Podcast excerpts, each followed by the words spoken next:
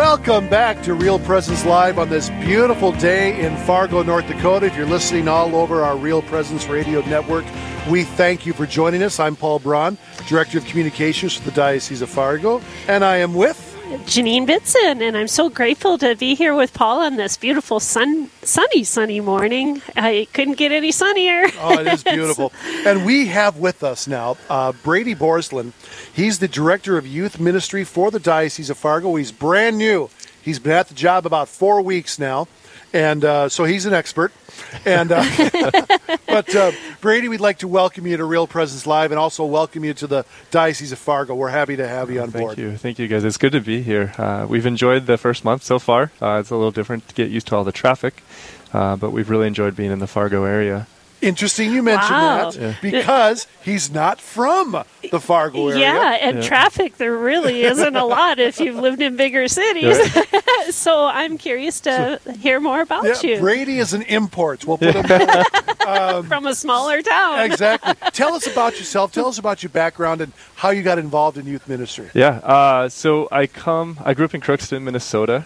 Um, most they don't have traffic jams there. None. No. Maybe one stoplight or so. Um, but I, I, played a lot of sports. I uh, wasn't really too active in the church, and it wasn't until like my college time uh, that I really started to get involved. I was invited to go to the cathedral uh, to play uh, ultimate frisbee, and so I, I, love sports. I'll play everything, um, and so it, it was it was a wonderful time, and I I met people that were living a life that were a lot different than what I was accustomed to. Because in you know the athletic world, uh, there's kind of this perception, and and then being at the church, there's just a lot of people that you know loved in a way that was different.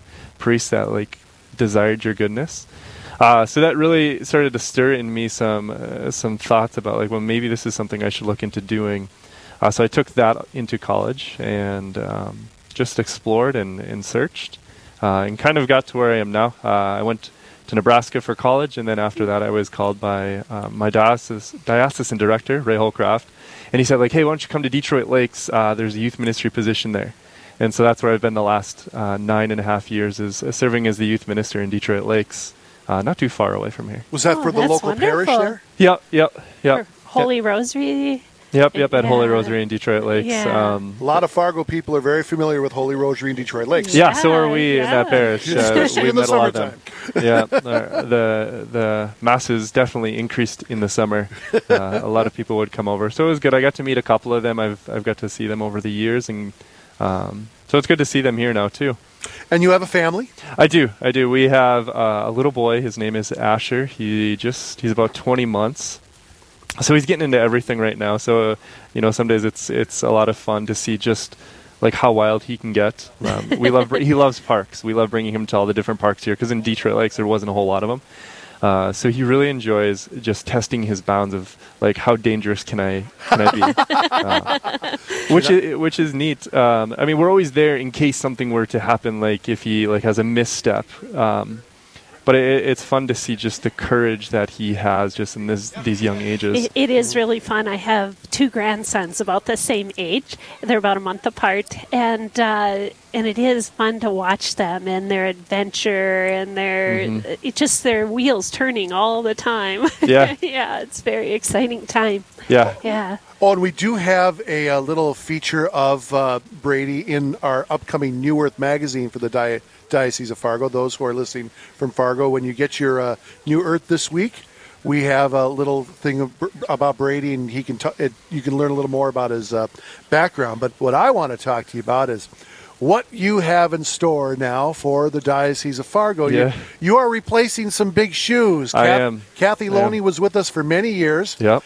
And uh, she had the program going and humming. She decided to retire to spend more time with her grandchildren. Yeah. And yeah. Uh, we're so excited to have you on board. You're, you're great to have around the Pastoral Center. Oh. And uh, just uh, what, what, what do you foresee? What what are you looking at as far as uh, uh, your ministry mm. now uh, for youth? What what do you hope to accomplish? Well, that's a. I mean, it's a. You're right. Big shoes to fill, Kathy. I've gotten to know Kathy if, uh, for a couple years now through some mutual stuff and, and being on the diocesan level.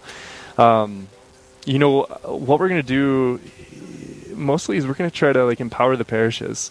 Uh, we're going to try to work with the local church to to build up their programs, to be outlets to them, to be resources for them, um, so that they can have strong ministry there. Um, I think Scott said it like strong parishes equate to like a strong diocese, and that's mm-hmm. and that's something I'm a huge advocate of, is because um, I've seen just how, what a strong parish can look like and how it can be transformative. And there's a lot of literature out there that speaks about like when the when the adults or when the parishes uh, take ownership of youth ministry then it really gives this kids a sense of belonging. And right now like that's what our kids really need um, in a world that's kind of conflicting and dangerous. Uh, they need a place to go that's safe and, and that's loving. And that's i mean one of the one of the like the simple answers of what we're going to do other than that like uh, I really hope that we can start some new programs, some new initiatives to like maybe a couple new retreats, camps, and or um, events to get the kids stirred up. Uh, even to get some parents stirred up too would be great. You know, you had mentioned that you were in Nebraska. Yep. And uh, I know that they have quite a, an amazing focus ministry mm-hmm. down in the Nebraska campus area. Um, are there some thoughts about how you can bring some of the concepts of focus ministry into the younger mm. grades with more peer to peer or more? I don't know, they have just such an amazing program for college students. Right, right. And so I've always thought it'd be cool if it trickled down into our parish programs. Yeah, uh, so there is there's a huge shift. It seems like in church where uh, like it's a lot of relational ministry and mm-hmm. discipleship, um, forming young disciples is kind of like a catchphrase or lifelong disciples.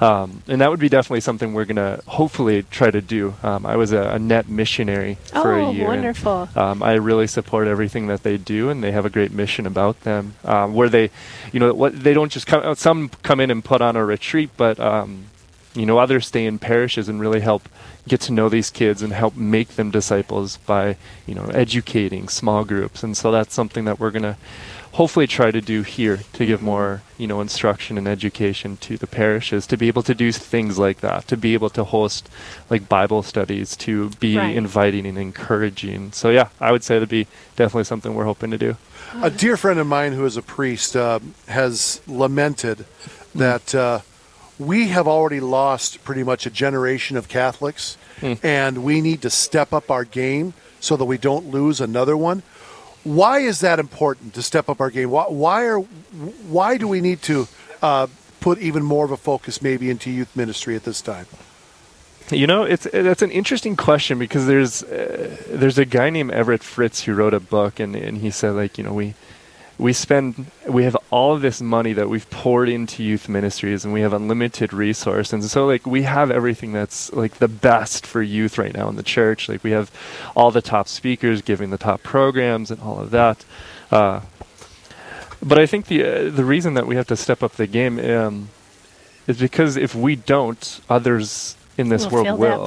Like yeah. they're gonna they're gonna fill them with the misconceptions. I had a, a youth last year. We were having a Bible study, and, and at the end of it, he's he's asking me a bunch of questions about the church. And this guy's a faithful kid, and, and he's just like, well, like you know, I have this, this, and this, and this, and which I was told. And I was like, well, where'd you get this answer? he's like, well, I went to YouTube. I was like, okay. And it's, well, this guy said he was a Catholic, and mm-hmm. uh-huh. and I was like, okay, well, let me do some exploring and stuff. So everything he was saying was like, well, the Bible like really wasn't real, and that was made up, and there's so many contradictions, so the Catholic Church can't be right. So it was, so it was good. I mean, the downside is like that's what we're going to run into if we don't step up our game. Others are going to. Mm-hmm. They're going to fill our youth, and not just our youth, any anyone like with misconceptions of the church. Yeah, and and our youth are so hungry for the truth. Um, I used to be youth minister at Holy Cross in West Fargo many many moons ago, and then at St. Joe's in Moorhead. Um, after that, when our young family built a home in Moorhead, we transferred over to the river. But anyway, from the things that I did with youth, it was amazing. I put together a little survey, and how many of them were hungry for Catholic doctrine? Mm-hmm. I mean, they like literally wanted to know more about their sacred tradition, their Catholic faith, and that was so inspiring to me.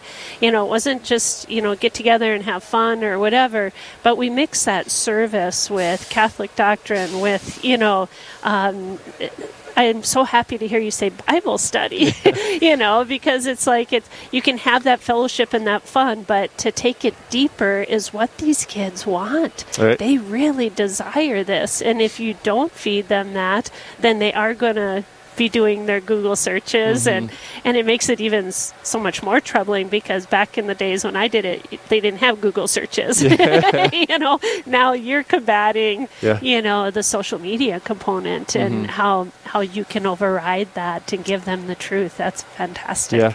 Yeah, you know, and one thing, yeah, in the Diocese of Crookston, there was a, a summer camp that has just exploded uh, called St. John Paul II.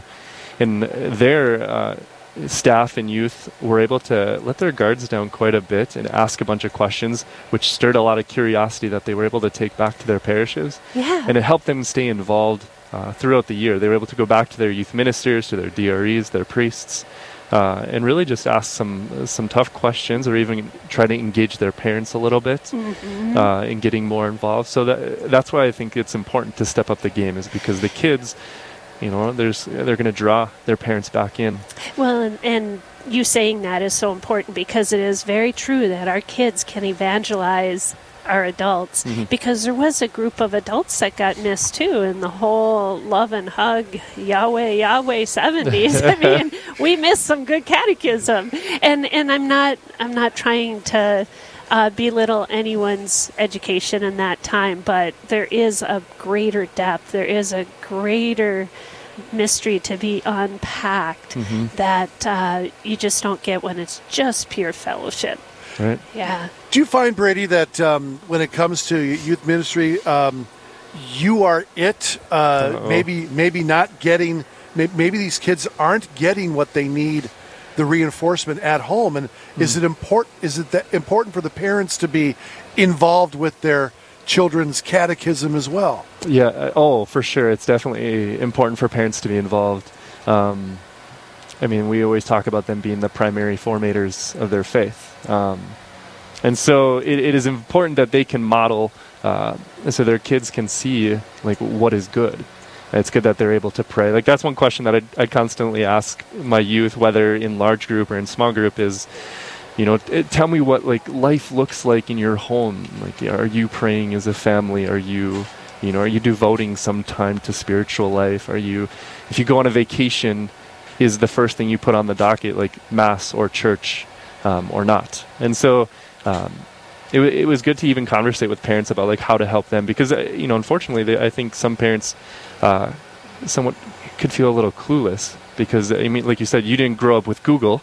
Um, and so kids are now having these these temptations, these struggles, and parents may not be able to adequately feel like they can respond to that. Right. Um, and so it is very important that uh, parents continue to search, to ask questions, to not be afraid to, to not know an answer and seek out a priest or someone that can help guide and navigate them. And the reason I asked that question, Brady, was because it, there seems to be uh, kind of an attitude among some families that, uh, and, and I, I've witnessed this. Uh, you know, well, I send my kid to Wednesday night uh, catechism, and, and and we we go to mass on Sunday. That's enough. Um, but it's not enough, is it?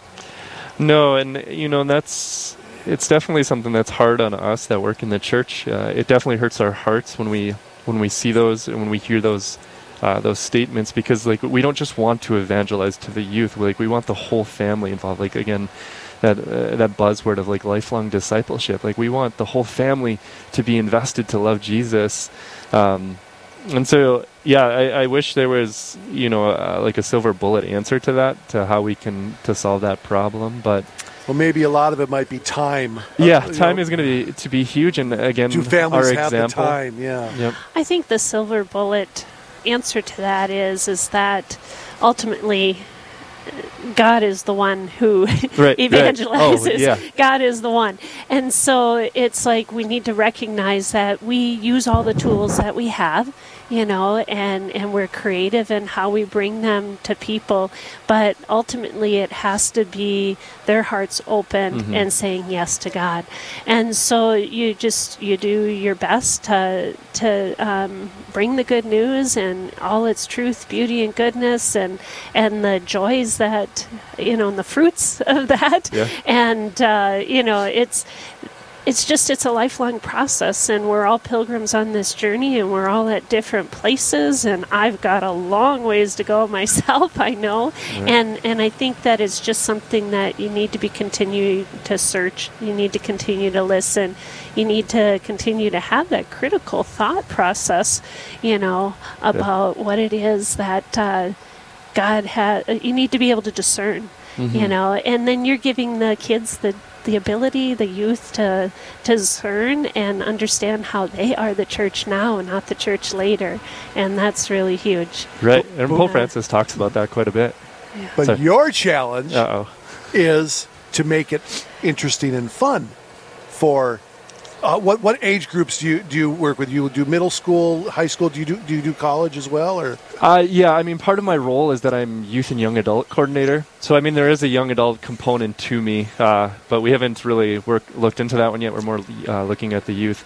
Uh, and, you know, it's a, it's a good question. Uh, You know, t- it's hard to use the word fun. And I don't mean to, like, throw that one out, but I mean, everything can be fun. Like, Bible studies can be fun.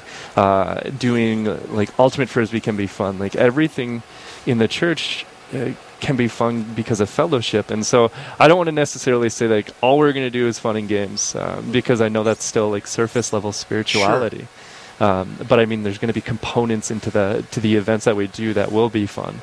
so? how do I, as a father of a twelve year old and my wife, uh, convince our twelve year old that he needs to take part in these middle school events? Because he'll say, "Well, you know, is it going to be fun?" Yeah, Are my friends going to go? Is it going to be fun? yeah You know, I used to I used to bribe my kids and say like, well, like if you don't have fun, I'll buy you an ice cream cone.